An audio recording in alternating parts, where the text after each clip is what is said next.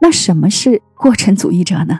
我从三个维度和你聊一聊目标主义和过程主义的区别。首先呢，自恋和关系的维度。你看，目标主义他做事情呢，会混淆我还有我做事情的这个界限，严重的把自恋覆盖在结果和目标上。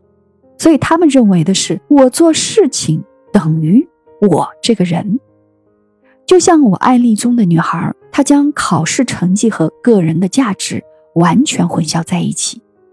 那我们生活中的父母也犯过目标主义的错误，比如说孩子考试成绩差了，劈头盖脸的指责孩子：“你的学习能力怎么这么差？”其实这个时候，父母将孩子成绩不好等同于我教不好孩子，进一步觉得我不是一个好父母。当我们父母作为自己的自恋受损。你这个时候会把矛头无意识的指向孩子的考试成绩，而过程主义者就很不一样了，他们能很诚实的区分我做事情等于我这个人加事实加我跟事实的关系。你看这个公式啊，这样的父母就会进一步探究，哎，当孩子考试成绩不好，那问题呢不一定在孩子能力上。是不是他用错了学习方法？学数学单纯的记住了公式，你忽略了背后的推理逻辑；学英语只顾着语法规律，你却没有去背单词。所以，当孩子一旦学习方法用错了，他再刻苦再用功也是枉然，对吗？当父母这个时候他看到了背后的真相，就会着手去帮助孩子优化他的学习方法，帮孩子跟知识之间呢去建立。深度的关系，所以如果你的孩子学习方法掌握了，考试分数还是不高，那么这个时候追求过程主义的父母就会进一步探究：如果不是学习方法有问题，那有可能考试技巧没有掌握吧？孩子不熟悉考试答题的技巧和思路，没有办法将学到的知识在考卷上呈现出来，那这时父母就会着手辅助孩子提升考试技巧。所以，当你这么做的时候，既维护了孩子的自恋，也促进了孩子与学习、考试之间建立的深度关系，同时也提升了孩子和父母的自我价值感。你发现了吗？人在做事的时候，如果过度的执着于目标，你就会忽略过程，你没办法跟你的事物去建立深度的关系。过程主义者呢，他就不会为目标。暂时无法达成而焦虑，也不会把负反馈呢当做对于自身价值的否定，而是从关系和事实之间去寻找问题的根源，探索和调整呢，使这个过程变得更有价值。那么第二个呢，就是思维和体验的维度。什么叫向思维认同呢？人只有在做事成功的时候，你才能感受到这是快乐的、有价值的、有意义的，对不对？其实这本身没有错。但是你要知道，当一个人过度的关注结果和目标，当你被这个思维牵着鼻子跑，你就会压抑了做事的感受，你无法享受和沉浸于其中，就更无法体验到过程的愉悦。这就像哲学家韩炳哲在他的一本书里面叫《倦怠社会》里所说的：现代社会是竞争性和绩效主导的。我们越需要成功的结果来鼓励自己，你就会在各种目标上拼命冲刺，而忽略了过程本身的意义。而这种积极性看似充满了正能量，其实，当我们给自己施加更多的压力，就会导致我们内在的焦虑和歇斯底里。这也是目前很多的人，很多的人感受到压力、焦虑。不安的来源，但是过程主义者就不一样了啊！我们在做事的时候，非常注重的是体验与感受，并且我会遵循自己内心的感受去摸索下一步。而这种对于体验的追求，你看上去好像不太确定，但是它却明明指引我们探索生活的价值。大家都知道，我们最喜欢的日本动漫大师宫崎骏。他就是一个非常注重体验的人，他的创作往往不从故事情节出发，而是先在自己的脑海里天马行空的想象，把想要表达的场景画出来。即使电影已经投入制作了，他也不着急写剧本。我举个例子啊，《千与千寻》中，千寻坐的列车这一幕，被认为呢，它就体现了宫崎骏式的美感。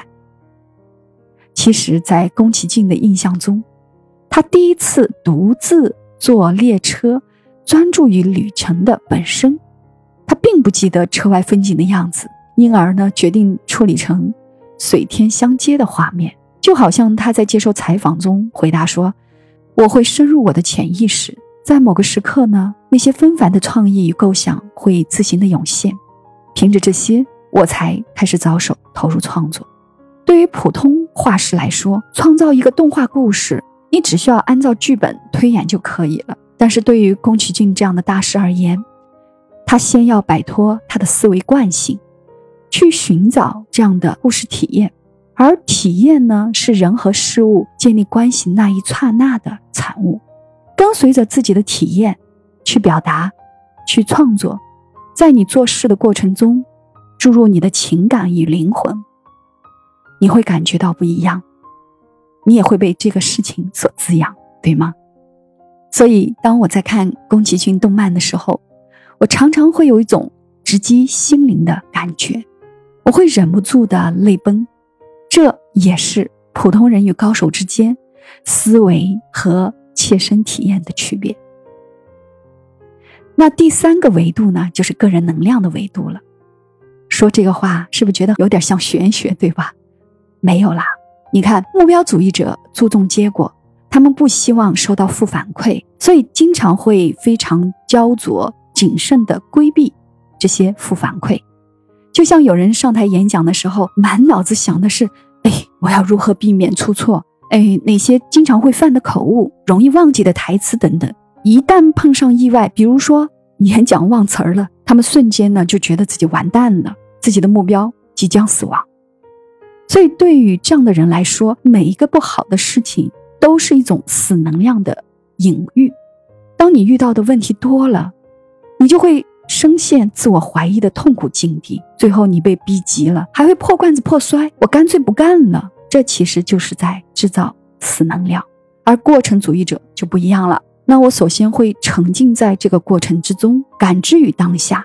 对我来说，任何的反馈只是一个信号，用来提醒自己下一步该如何做。所以，当我做一件事情得到好的反馈的时候，我就重复它，来加强呢自己对于这件事的良好体验和记忆。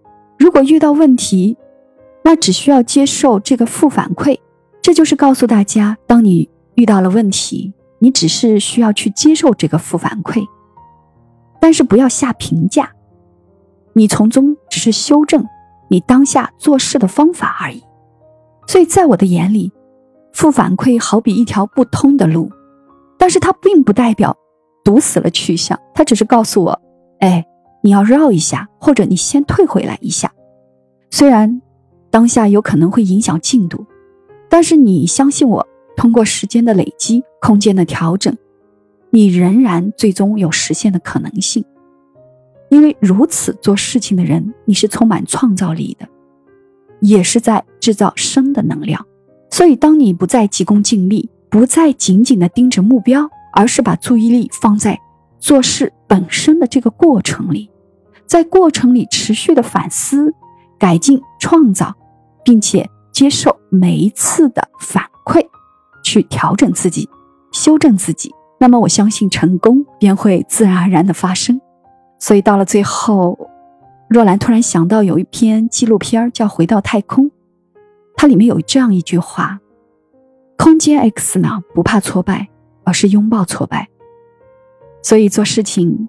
可能会遭遇很多挫败，多少呢会感觉到不好受，但事实上，挫败并不可怕，可怕的是你本身的恐惧与焦灼。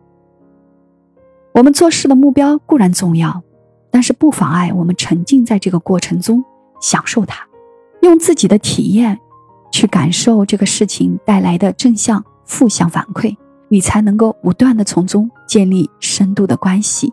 看见事物背后的真相，